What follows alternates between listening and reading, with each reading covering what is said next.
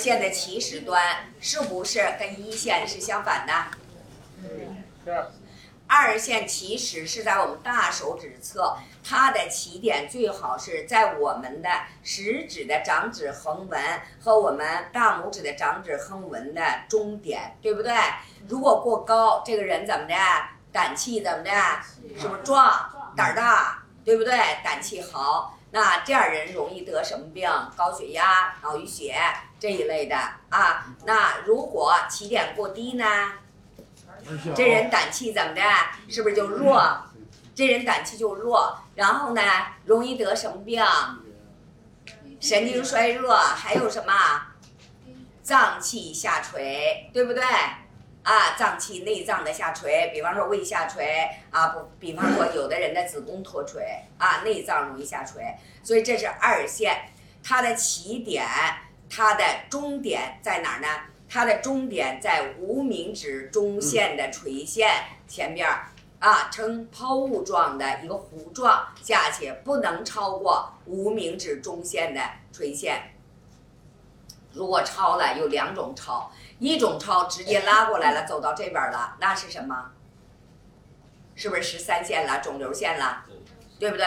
那如果说是它往下弯着呢，走呢，那是不是失眠、神经衰弱？思虑过度，对不对？好，二线如果说长了奔肿瘤线去了，但是又没有到肿瘤线，我跟大家讲课讲过，我们他要注意这种人容易得什么病？贫血，血小板减少。啊，贫血，血小板减少，甚至有的人容易出现血液病，明白了吧？直着过来了啊，看。这样过来是不是十三线？对不对？二线，二线，二线，这两是二线，开始。过来。从冠上，是甭长，我重复一遍，重复一遍。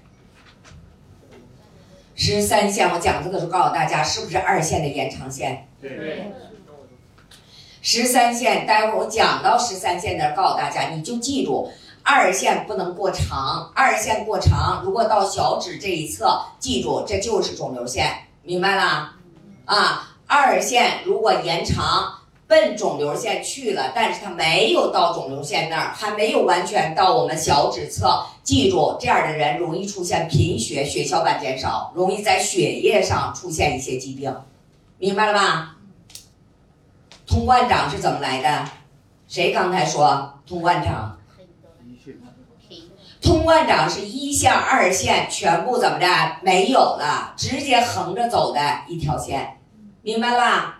啊，所以我现在讲二线，讲二线如果长了会出现哪些情况？明白了？两两种情况，一种延长到这边了，那是什么？是不是就是肿瘤线了？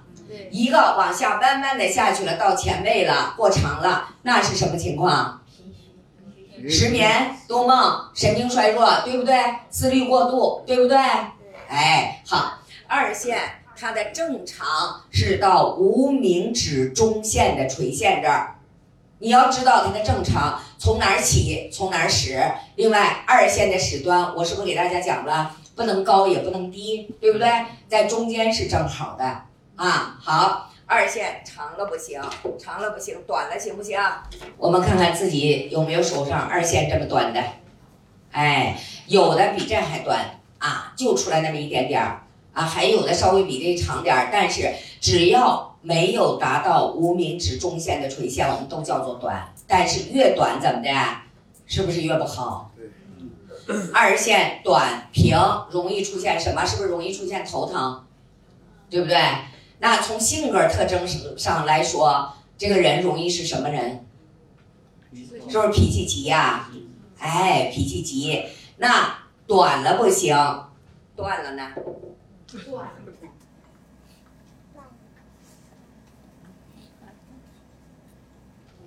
看是不是断了？有的断是这样正着接着断，有的是不是断了以后后边那个段断的那半拉怎么的？有的往上，有的靠下，对不对？什么样断的都有，还有的断了以后在那儿形成了一个什么导纹儿，它是用导纹儿把它连接起来了。如果能用导纹儿连接起来的，比你完全断的那个，它的愈后要好，明白了？所以二线短和断，第一个我们看见这样的时候，我们要防什么？突发的心脑血管的疾病，对不对？也就是我们大家常说的那种防猝死，对不对？哎，所以这样人我们要交流的时候一定要注意，怎么的？你哪句话说的不对了，然后人家一拍桌子，人家死你这儿了，咋整？是不是事儿？是不是？所以这样人你不要跟他发生太大的一个什么一个冲突，你记着，让他把话说完。